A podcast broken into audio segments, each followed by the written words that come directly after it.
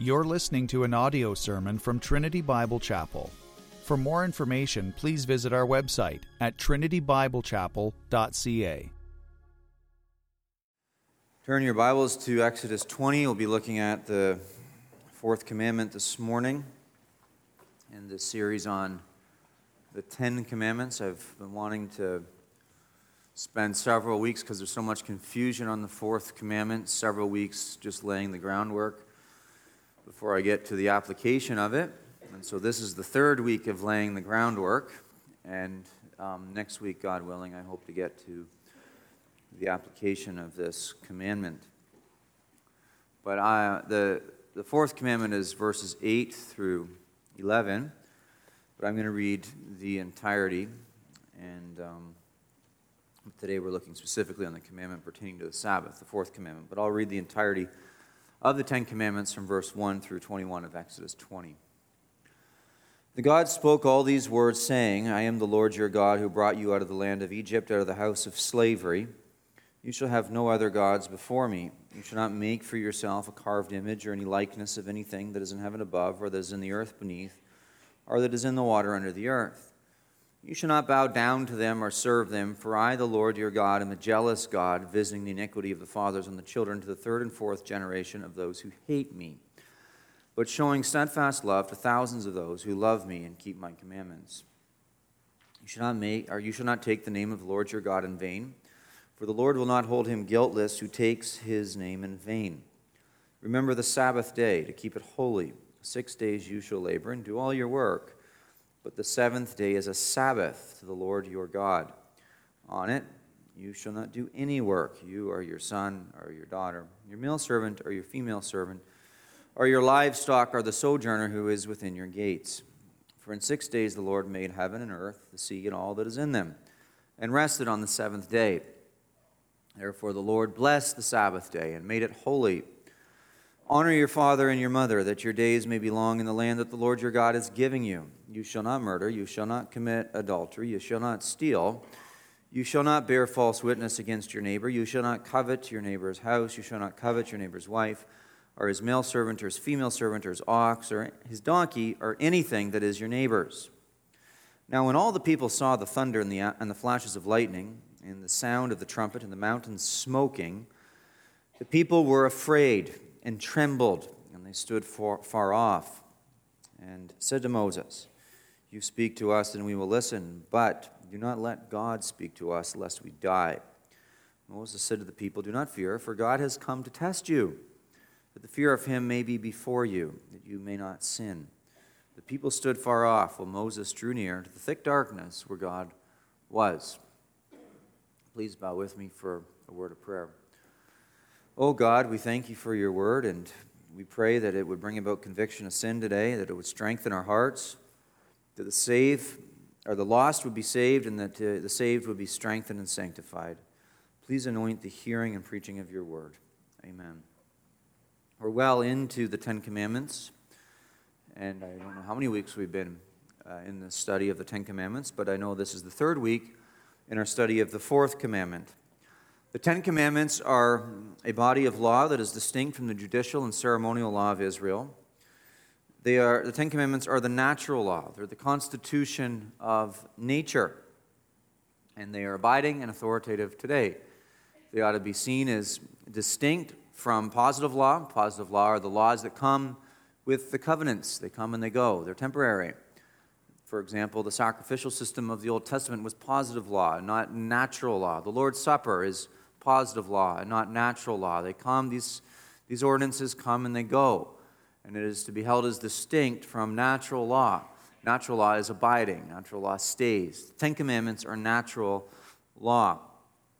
We've been in the Ten Commandments for four weeks, or for a number of weeks, and in the fourth commandment for three weeks.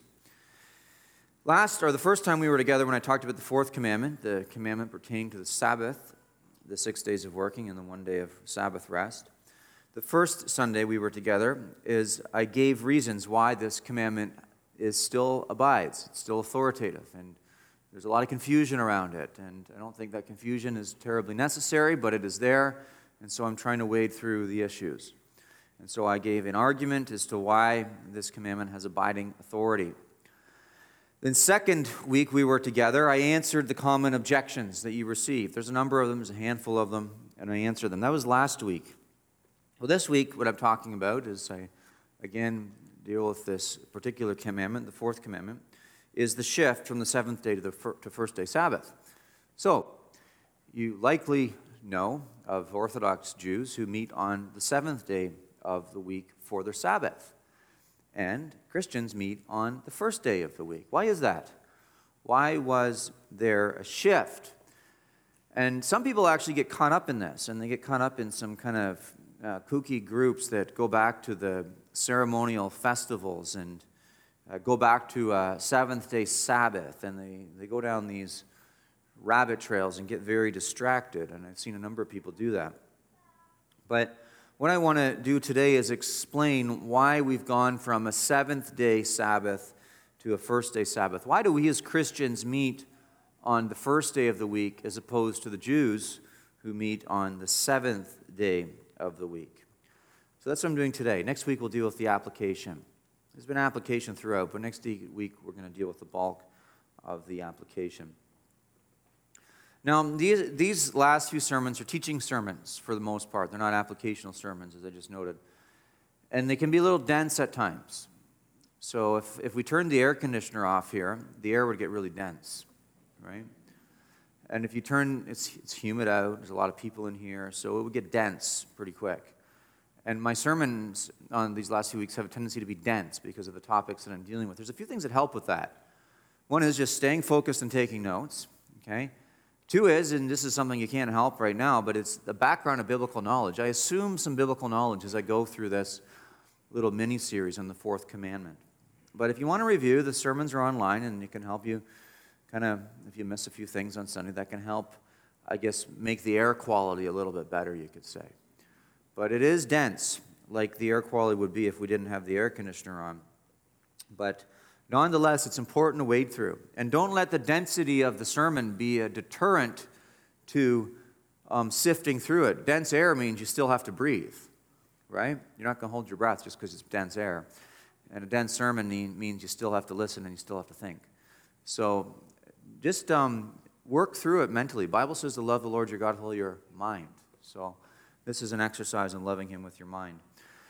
Now, as we get into the law of God, one of the things that I've talked about over and again is the importance of going right to Christ when you feel conviction for sin. So you're going to feel conviction for sin as we go through the law of God, as you should. And that's good and right. But when you feel the guilt and the shame setting in, you're, you should be training yourself to go right to Jesus, right to the Lord, right to the Lord, right to the Lord. So that you're not leaving church on Sunday feeling guilty and ashamed for your sin, but instead you're leaving church on Sunday rejoicing and being glad that the Lord has borne your sin He's paid for your sin, He's atoned for your sin. He's taken your guilt and your shame away. So leave church on Sunday glad and rejoicing for what our Lord has done. And this should be your gut instinct anytime in your life as a Christian that you come under the conviction of sin. As you feel the conviction setting in, you're, you should be training your heart to go right to Jesus immediately and not basking in the shame and the guilt, but basking in the grace that is yours in Jesus Christ by faith. So go to Him right away. But today I'm talking about the change from a seventh day Sabbath to the first day Sabbath. Under the old covenant, the old dispensation, there was a seventh day Sabbath. Under the new, there's a first day. We celebrate the, se- the first day of the week, we gather and we have our Sabbath, and the Jews do it on the seventh day still because they, their religion is um, basically they don't believe that Jesus has come. Yeah, they don't believe that the Christ has come. They believe Jesus has come, they don't believe he's the Christ. And so they're, they're stuck in the old covenant. But we, as the people of God, are in the new covenant. And the Sabbath has changed from the seventh day to the first day. Why is that? And what is the biblical evidence for that, is what I'm going to be discussing this morning. I'll outline my sermon to you. My sermon is six points. Six points arguing why the Sabbath has changed from the seventh day to the first day. What, what happened? I'm trying to give you a, an argument from Scripture why the Sabbath has changed from the seventh day to the first day. Six points. I'll list the points for you, then I'll get into the first one. The Sabbath has changed from the seventh day to the first day because the law itself is not day specific. We'll see that. The Sabbath has changed from the seventh day to the first day because the new creation has begun. Number three, the Sabbath has changed from the seventh day to the first day because the new redemption has begun and it is greater than the old redemption. Number four, the Sabbath has changed from the seventh day to the first day because of the Old Testament referrals to an eighth day Sabbath or ceremony. That may be a new one for you, and but I'll, I'll help you understand when we get to that point, the fourth point. Numbers five, the Sabbath has changed from the seventh day to the first day because the New Testament indicates that it's the first day. And number six, the Sabbath has changed from the seventh day to the first day because Jesus is Lord of the day. The day is Jesus' day, it's the Lord's day. Let us look at the first point. The Sabbath has changed from seventh day to the first day because the law itself is not day specific. The fourth commandment says, Remember the Sabbath day to keep it holy. Six days you shall labor and do all your work, but the seventh is a Sabbath. The commandment itself tells us to work six days and rest on the seventh day, but it doesn't tell us which day is the seventh day. So keep that in mind. It doesn't specify which day of the week is the seventh day. It doesn't say work six days and rest on the Sunday or work six days and rest on the Saturday. It just simply says work six days and rest. The commandment itself is not day specific. In fact, it is likely that the Jews actually lost track of their days and their calendars, certainly their days and their months, during their time of enslavement. As Jonathan Edwards said, it seems that the Israelites, in the time of their bondage in Egypt, had lost the true reckoning of time by the days of the week. Because they were not free people, they were enslaved people. And enslaved people don't have a Sabbath day, they work every day. And they just wake up in the morning, and one day is the same as the next day, is the next day, is the next day, is the day before it, is the day before it, is the day before it. And that day is we wake up and we do what the slave master says. There is no Sabbath day for slave enslaved men. Only free men have Sabbaths. And so, as slaves, they would have forgotten the Sabbath day and would have, remembered it no more. Hence the commandment remember the Sabbath day for it would have been forgotten in their enslaved state.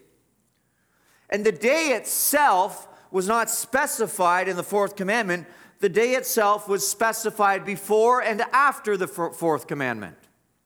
It was specified in Exodus chapter 16, verse 23. He said to them, This is what the Lord has commandment. Tomorrow is the day of solemn rest, a holy Sabbath to the Lord. So that there's your day indicator. That's how they got their calendar. Tomorrow's the Sabbath. They knew it then. Verse 25, Moses said of chapter 16, Moses said, Eat it today, for today is a Sabbath to the Lord. Today you will not find it in the field. Again, now we have the indication of when the Sabbath day is. We have a calendar coming to the minds of the people because God's imprinting a calendar on the mind. But the calendar is not in the fourth commandment, the calendar is outside of the fourth commandment. Verse 26 similarly says of chapter 16, Six days you shall gather it, but on the seventh day, which is the Sabbath, be rest. That is the Sabbath day, there will be none. And so the law itself is not day specific in the fourth commandment. In fact, it's kind of like the second commandment this way. It's kind of like the second commandment. Because remember, if you get to the essence of the second commandment, the second commandment tells you you should not make unto yourself any graven image. But if you get to the essence of the second commandment, the second commandment is you shall worship God properly. Well, we know from the second commandment that worshiping God properly includes no graven images, but we know from the rest of the Old Testament that worshiping God properly under that dispensation included a sacrificial system, it included a ceremonial system, it included solemn gatherings. And so all of that was tied up in the second commandment. But it's the the bare commandment that is the second commandment because that's the natural law. And so once you get to the New Testament, the second commandment and how it's practiced is differentiated from the Old Testament because you don't have all these sacrifices, you don't have all these ceremonial days, you don't have this calendar. The second commandment, you shall worship God properly. The fourth commandment's the same. What you're supposed to do on the Sabbath and the ceremonies of the Sabbath and the day of the Sabbath are tied up with the positive laws. But the natural law is work six days, rest on one. And so the day itself is not specified in the fourth commandment. Just like the mode of worship is not specified in the second commandment, because that's positive law. The day is not specified in the fourth commandment because that's positive law. The natural law of the second commandment is you shall worship God properly, just as the natural law of the fourth commandment is you shall work six days and rest on the seventh. That's the natural law. Sam Waldron helpfully commented on this, and he explains it a bit better than I do. He said, This particular moral law, speaking of the fourth commandment, is composed of two separate elements the law of nature and the positive enactment. So, the natural law and the positive law. The law of nature cannot be and is not altered. So, what that means is that six days work, seven day rest, seventh day rest is not altered. The positive enactment may be and is altered. The day is altered. That's the positive law. John Bunyan, in one sentence, summarizes it really well. He says, The law of nature calls for time, the God of nature assigns it.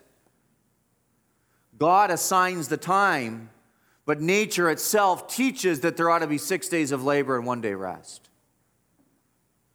But God picks the time. And the law itself is not day specific. The timing of the day comes through the law being positivized or made positive through positive law. Okay? So one might argue, if I say something like that, that the Old Testament day, Sabbath day, is consistent with the seventh day of creation, because in fact, the seven days of creation, or the six days of creation, are mentioned with the seventh day Sabbath. So one might argue that the Old Testament day is consistent with the seventh day of creation, and God had them celebrate the Sabbath day in the Old Testament on the same day that God rested from creation because God brought, He revitalized the calendar after their release from slavery. It could be likely given that is the case because the command itself is grounded in creation, and I think it is the case. And that brings me to my second point. My second point. My first point is that the law itself is not day specific, my second point is this the new creation has begun. So, while the fourth commandment mentions six days of creation, one day of rest, we are living primarily in light of a new creation.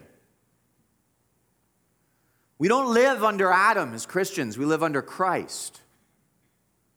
Adam is not our covenant head, Christ is our covenant head. Adam is not our representative, Christ is our representative.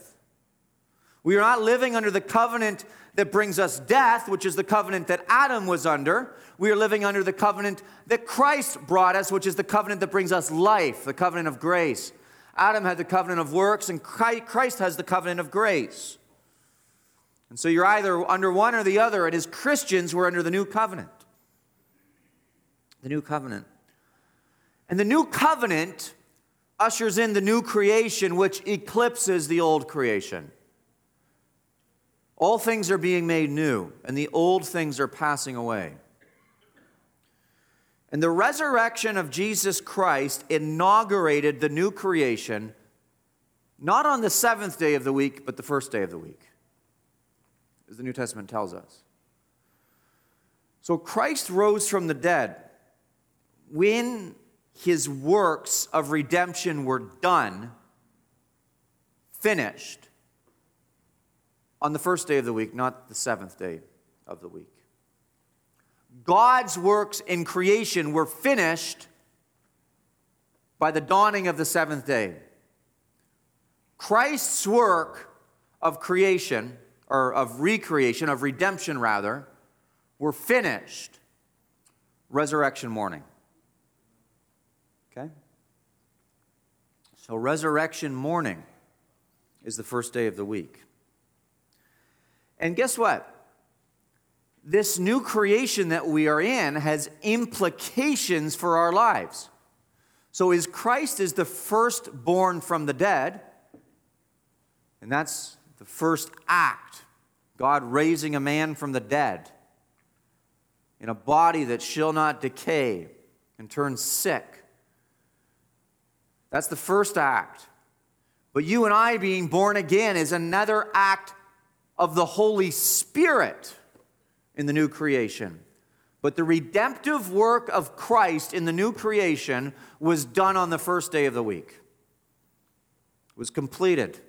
He rested, literally, from his works of redemption at the point of his resurrection, which was, is that Easter morning dawned as God rested from his works by the time of the seventh day dawning.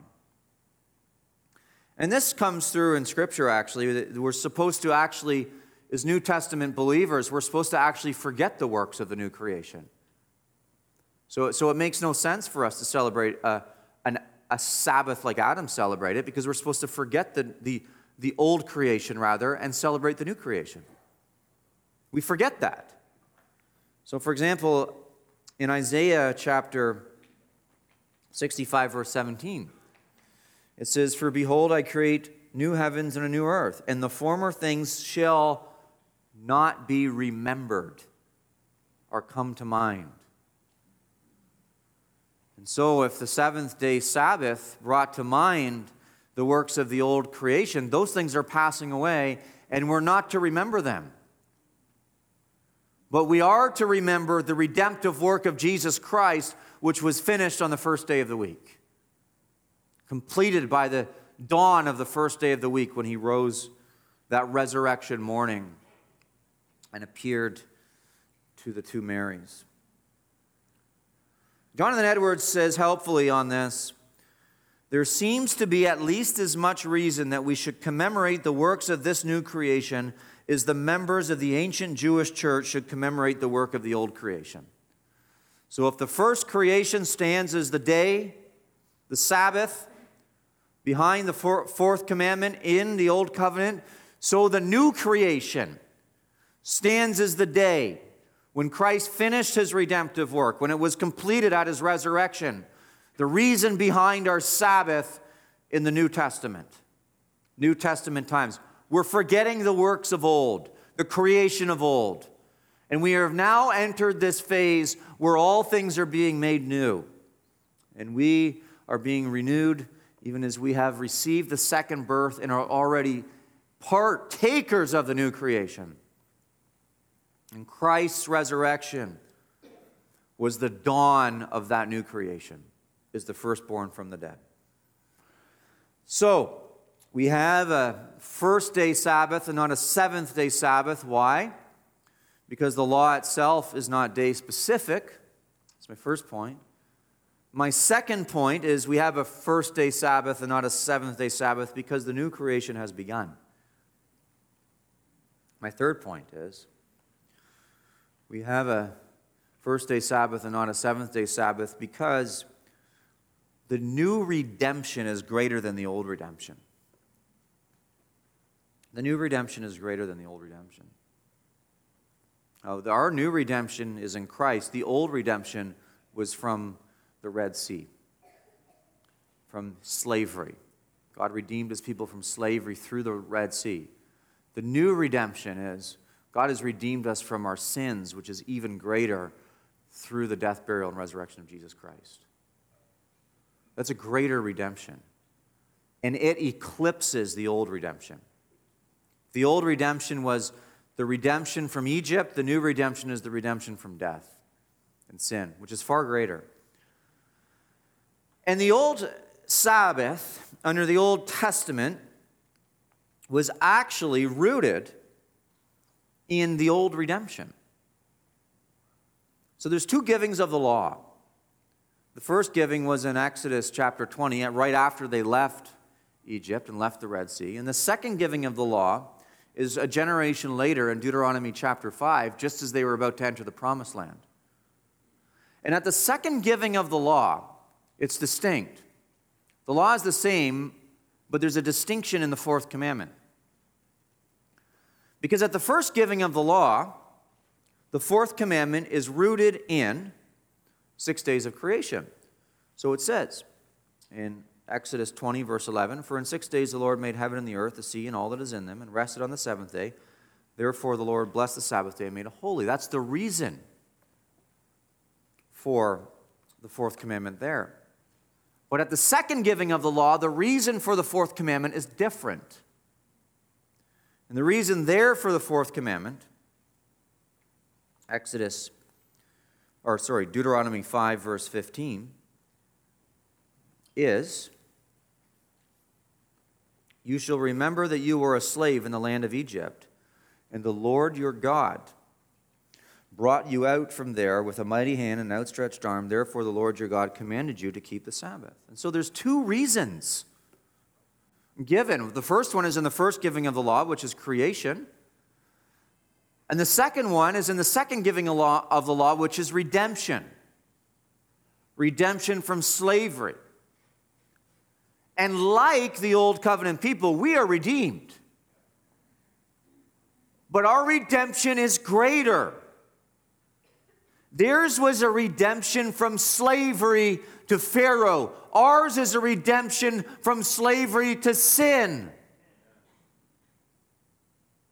And we inherit not the land of Canaan, but we inherit an everlasting life through the pardon of sin. It's a greater redemption. And if the old covenant Sabbath was rooted in one act of redemption, then it stands to reason that the new covenant Sabbath is rooted in the greater act of redemption, which happened and was completed not on the seventh day, but on the first day. Christ rose from the dead, not on the seventh day, but on the first day. So it's like this, as Paul tells us, he compares actually Moses' baptism with Christ's baptism. Moses was baptized in the Red Sea, but Christ was baptized in the ground. And we were not baptized into Moses like the ancient Israelites, we were baptized into Christ. So while Moses baptized the people into the Red Sea and took them through the Red Sea into the, into the desert, God takes us through the ground in Christ, as our baptisms demonstrate. We, we die, we are buried, and we are risen again in Jesus Christ. Okay? And so Moses' Sabbath was the day they came out of the sea, and Christ's Sabbath is the day he came out of the ground. They were baptized into Moses and in the Red Sea, as 1 Corinthians 10, verse 2 tells us. We are baptized into Christ who left the ground on the new Sabbath day, which is the first day of the week. And you say, where are you getting this from? Well, Psalm 118 actually indicates this. So, Psalm 118, I'll read verse 22 through 24 to you. The stone that the builders rejected has become the cornerstone. This is the Lord's doing. And it is marvelous in our eyes. This is the day that the Lord has made. Let us rejoice and be glad in it. Pay attention to that last commandment. Let us rejoice and be glad in it. When? This is the day the Lord has made. Well, what day? The day that the cornerstone, whom the builders rejected, or sorry, the day that the stone the builders rejected became the cornerstone, is the day we're to be glad and rejoice. And the day that the cornerstone, be, or sorry, the day that the stone the builders rejected became the cornerstone is the day that Jesus rose from the dead, as Acts chapter 4, verse 10 through 11 tells us.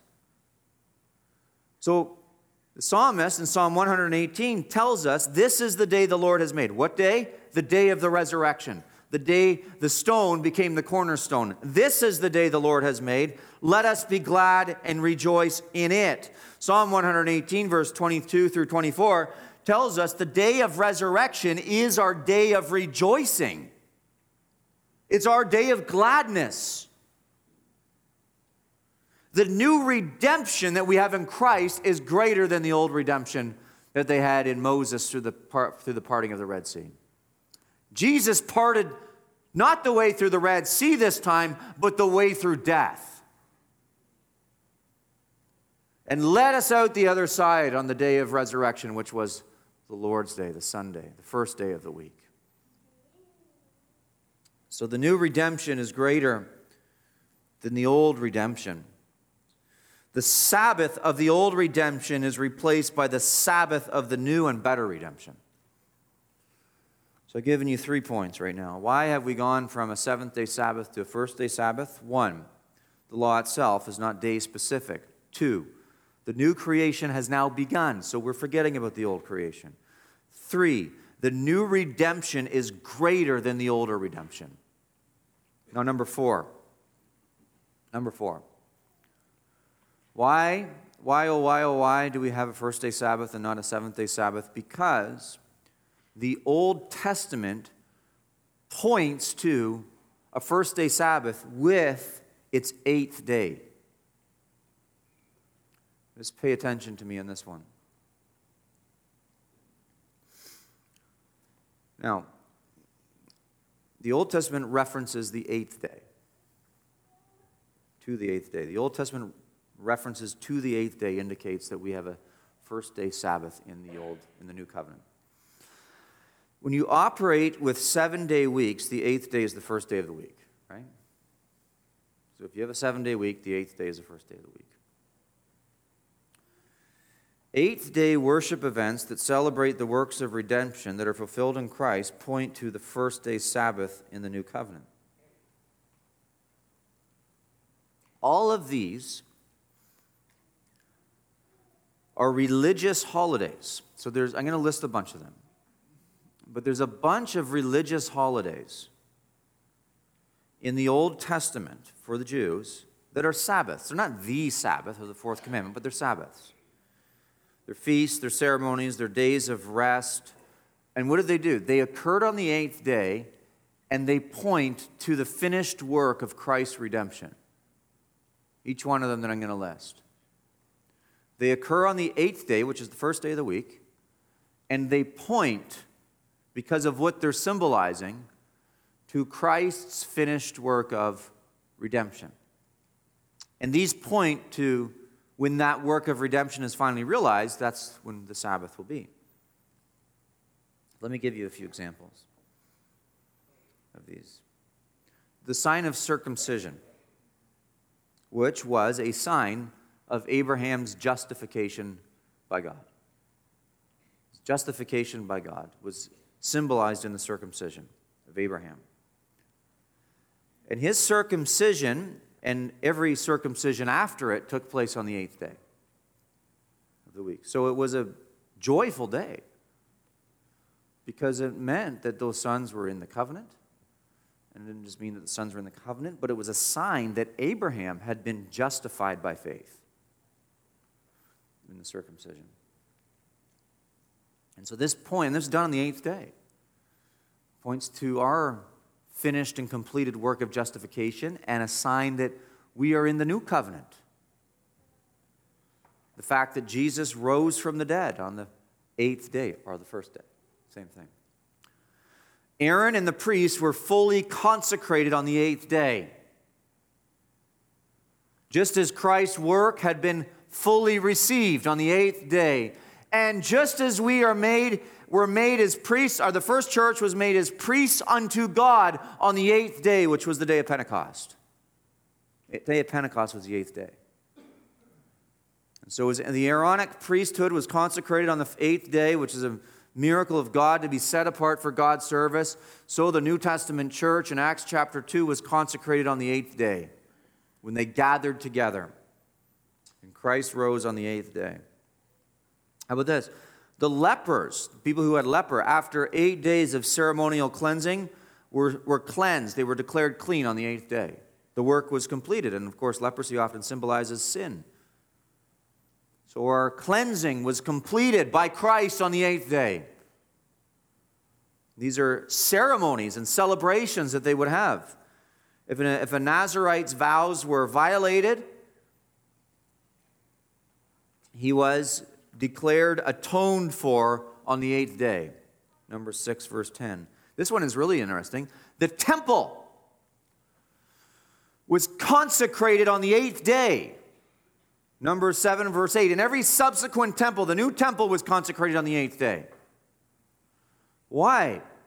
Well, this is pointing to the fact that Jesus Christ, the cornerstone of the new temple, built his new temple on the eighth day. And, when, and by the way, when does the temple come together in New Testament times? On the eighth day. This is the eighth day, the first day of the week. And so we gather together as living stones held together by the cornerstone on the eighth day, just as the temple itself was consecrated with ceremonial feasts and festivities on the eighth day. The eighth day points to an eighth day Sabbath. The Feast of the Tabernacles was on the eighth day, Leviticus 23 34 through 39. The sheaf of the first fruits was waved before God on the eighth day, Leviticus 23, verse 11. And J- Jesus Christ is the first fruits of the resurrection. He rose on the eighth day, the first day of the week. All of these are acts that are shadows of the resurrection of Jesus Christ, which was on the eighth day, or the first day. And all of them are holidays, are Sabbath feasts, are ceremonies, which occurred on the eighth day or the first day. And as shadows of ceremonies and feasts, they point to a first day Sabbath when all of these shadows are no longer shadows, but the sun has now come up. So you're not beholding the shadow of the object, you're beholding the object himself, Jesus Christ. The temple has been built in the New Testament church on the eighth day. Our sins have been justified, declared justified by the resurrection on the eighth day. The first fruits have come out of the grave on the eighth day. We have been cleansed of our sins like the lepers on the eighth day. All of it on the eighth day. Consecrated as priests by the work of God on the eighth day. First day of the week. And all of these events were ceremonies and celebrations and feasts and festivals. Not the Sabbath under the Old Testament dispensation, but Sabbaths, rests, and celebrations unto the Lord. So that what do we do on our Sabbath in the New Covenant times? Well, we gather together to celebrate and, and what? Have the one meal that has been consecrated by God under this new dispensation, which is the Lord's Supper. Gather together for it is they gather together for feasting on their Sabbath days, we gather together for the Lord's Supper on our Sabbath day. All of these are religious holidays, Sabbaths, feasts, ceremonies, which occurred on the first day of the week, or the eighth day, they called it, and they're shadows of a first day Sabbath for the new covenant, which is the, set, the first day Sabbath today. We are in the new covenant, and the shadows are no longer shadows, but we're beholding not the shadows, but the object himself, Jesus Christ. And so they all point to a first day Sabbath. Now, all of this is great. I've said that, I've, indicated that there's several reasons I've given you why the Sabbath is no longer on the seventh day, but on the first day. The law itself is not day specific. The new creation has now begun. The new redemption is greater than the old redemption. The Old Testament refers to the eighth day multiple times, pointing to a first day Sabbath because the eighth day is the first day. These, these are basically signs and types from the Old Testament, pointing to the fulfillment of the type, Jesus Christ. But, but what does the New Testament say, you might ask? Which brings me to my fifth point. And my fifth point is the New Testament uses the first day of the week for the gathering of the disciples. And so my fifth point is the use of the first day in the New Testament. Jesus himself rose from the tomb and appeared to the disciples on the first day, Matthew 28, verse 1. We've talked about that. When I was in Matthew, he appeared to the, the Marys, the two Marys, on the first day of the week. And Matthew points that out. There's a time reference there. Why does Matthew do that? Well, John does the same thing in John's gospel. It's actually quite interesting in John's gospel. Because Jesus appeared to the disciples on the Sunday, the first day of the week. John chapter 20, verse 19 says, On the evening of that day, the first day of the week, the doors being locked where the disciples were for fear of the Jews, Jesus came and stood among them and said to them, Peace be with you. See, Jesus, Jesus gathers the disciples on the first day of the week. Every time Jesus gathers with the disciples or gathers the disciples in the New Testament, that there's a time indicator in the text, it's always the first day of the week. It's always the first day. So much so that John in verse 26 of the same chapter says, Eight days later, his disciples were inside again, and Thomas was with them. Although the doors were locked, Jesus came and stood among them and said, Peace be with you. So that's the next first day of the week. And he said, Well, eight days later. What are you talking about, eight days later? I thought that would be seven days later. He gathered with them on the first Lord's Day, the first Sunday, the first day of the week, and then, and then eight days later, wouldn't that be the Monday? Well, no, because the way the Jews counted these things is, is what they would say was, well, Jesus will raise from the dead three days later, but really, in our minds, it's two days later because he rose from the dead not on the Monday, but on the Sunday. So he died on the Friday, rose from the Sunday. In our minds, that's two days later. But in the Jewish mind, that's three days later because that's the way they counted their days.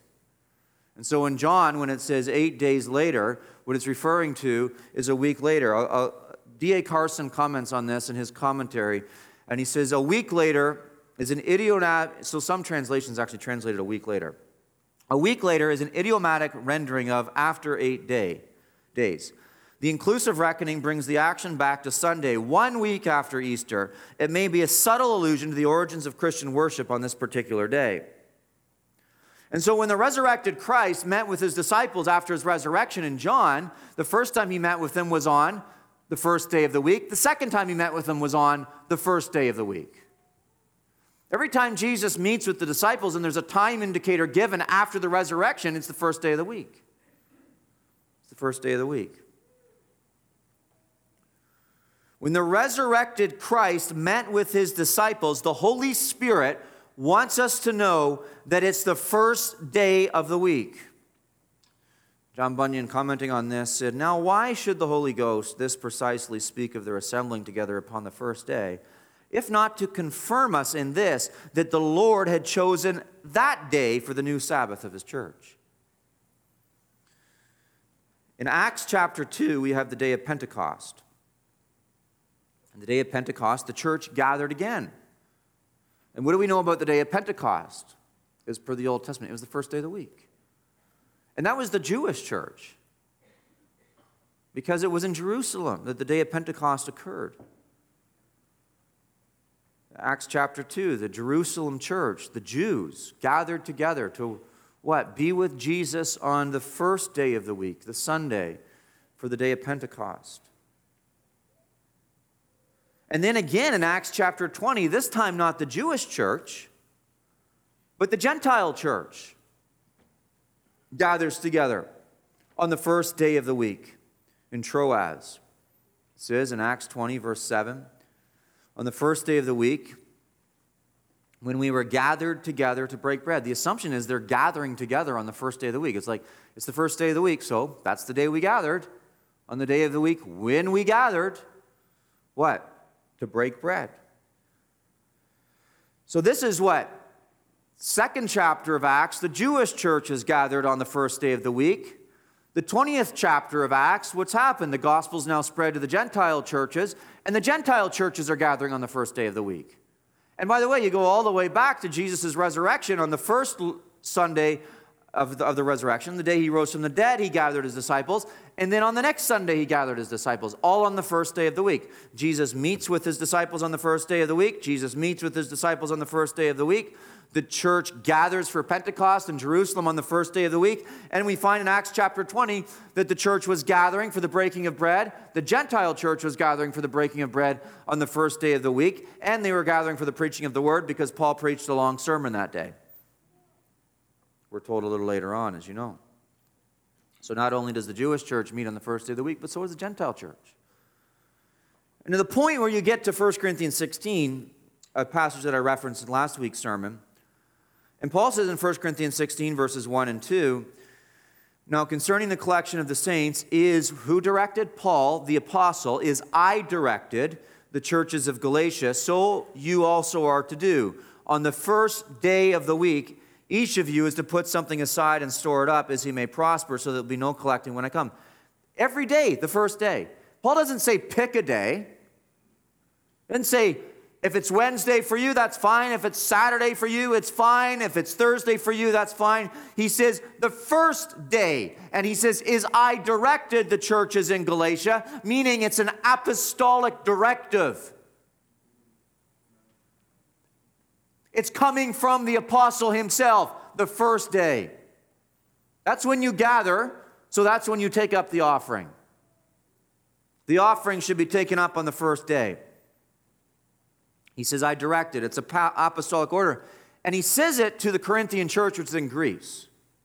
You get together on the first day to take up the offering, as you always do. You know, they are, they're always taking up the offering. And the way he's saying it, it's as if this is what happens normally on the first day. And not only does he say it to the churches in Corinth, but he says, Is I directed in verse 1 the churches of Galatia? Well, that's multiple churches in Galatia. That's Asia Minor. That's a continent away. That's, that's in Asia. Whereas, whereas the Corinthian church was in, was in Greece, in Europe. And so, what do you have? Well, you, you have the Jerusalem church gathering on the first day in the day of Pentecost. You have the, the church in Troas, the Gentile church gathering in the first day in Acts chapter 20. And then you have the Galatian churches, which are multiple churches scattered throughout Asia Minor, gathering on the first day at Paul's directive. And then you have the Corinthian church, which is the Greek European church, gathering on the first day of the week at Paul's directive.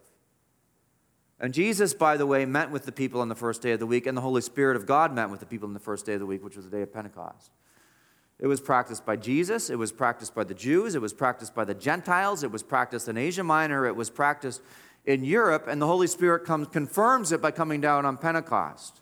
And the apostle directs it. The first day of the week.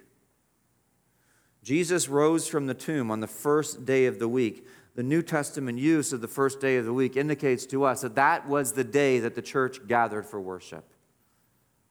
It was the first day of the week. In fact, when Jesus met with the disciples, it's the only day that's ever referred to. It's the first day of the week. This was the practice of Jesus to meet with the disciples after his resurrection on the first day of the week. This was the practice of the church in Jerusalem to gather on the first day of the week. This was the practice of the Gentile churches to, to gather on the first day of the week. The practice of the Asian churches, the European churches to gather on the first day of the week. Is the apostle directed and is the Holy Spirit confirmed by coming down on the first day of the week on the day of Pentecost? So, why the switch from seventh day to first day? Well, the law itself is not day specific in the fourth commandment. The new creation has begun, and so we're forgetting about the old creation. The new redemption is greater, and we're in the new redemption.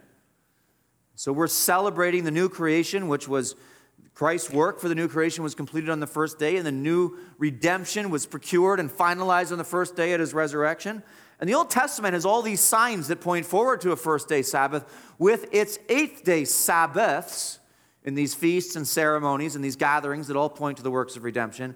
And the New Testament indicates that this was the day that Jesus gathered with his disciples. This was the day that the Jewish Christians gathered. This was the day that the Gentile Christians gathered.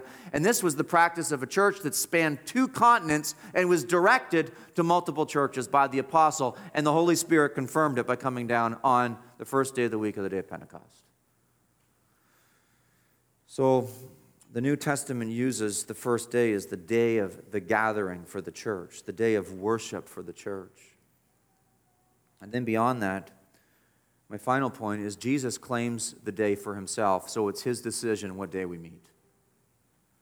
It's his decision. He gets to decide. And he gave us the example of when he gathered with his disciples for worship. Now, you might say, well, the, there were times where they, Paul preached in the synagogues on the Sabbath. Yeah, that was evangelistic work. Paul would go into the synagogues, as with some of the disciples and the apostles. They'd go into the synagogues on the seventh day and they would preach the gospel, and then the Jews would run them out of town and try and kill them, and some would be converted. But the actual church meetings were on the first day. But Jesus nonetheless claims the day for himself. So in Matthew 12, verse 8, Jesus says, The Son of Man is Lord of the Sabbath. It's the Lord's day. He picks the day. Not you, not me, not the elders, not the Pope, not Constantine, Jesus. And so we follow his example. It's the Lord's day. And then in Revelation 1, verse 10, John, who told us that Jesus met with the disciples on the first day of the week, he says, I was in the Spirit on the Lord's day. What does it mean he's in the Spirit? He's worshiping Christ on the Lord's day. And I heard behind me a loud voice like thunder, like a trumpet. The Lord's day. What's the Lord's day? Jesus said, I am Lord of the Sabbath.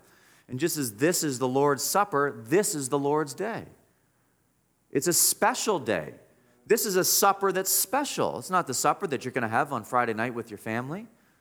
It's not the meal you share with your small group. This is the supper when the church gathers. It's a Lord's Supper. And this is not Friday where it's your day and you go to work. Or this is not Saturday where you get the chores done around on the yard and the car washed. This is the Lord's day. This is a special day that's been set apart from the other days. The Lord's day. And is the Lord of the day, he picks the day. He rose from the dead on that day. He completed his work of redemption on that day. He met with his disciples on that day. His disciples met with each other on that day. The apostles commended the collection of the offering on that day. The gathering of the church took place across two continents on that day. And the Holy Spirit visited the church as it gathered on that day. The Lord's day. This is the day of the Lord. The Lord's day. It's Jesus' day. And you know, in the Old Testament, you worked all week and you gathered at the end of the week for rest.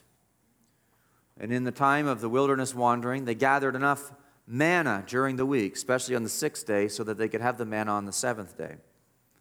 But in the New Testament, we gather for manna on the first day, and we get enough manna on the first day so that we have it for the entire week because we are living under a greater dispensation, of, a greater manifestation of the Holy Spirit right now. We're living on such a great manifestation of the Holy Spirit. In the New Testament, we gather to feast on the manna from heaven on Sunday. And that feast fills our souls for the week to come. So that in the New Testament, we are not working in order to rest. In the New Testament, we are working out of the rest that we have because the rest begins at the beginning of the week and we work out of that rest. In the New Testament, we worked and then our week ended with rest, or the Old Testament. We're working out of our rest, out of the grace of God that He's given us under this new dispensation. Our work flows from our rest in Christ. Are you resting in Jesus? Well, your good works flow from that rest in Jesus Christ. And I really hope that your family and you learn to schedule your week around that one day, the Lord's Day. As we'll see next week, as I get into the more application of this, the Puritans called the Lord's Day the market day for the soul. Why? So Bunyan called it. Why? Because, well, why do you go to market? You go to market to fill your cupboards and your fridge with food all week. And the Lord's Day is the day that you go to the market day of the soul to fill your soul with the goodness of God to last the week. This is the day that you give to the Lord. Some say, they'll say, oh, this is slavish legalism. Are you kidding me? You want to call a day with your master legalism and slavishness? This is the day when we celebrate our freedom.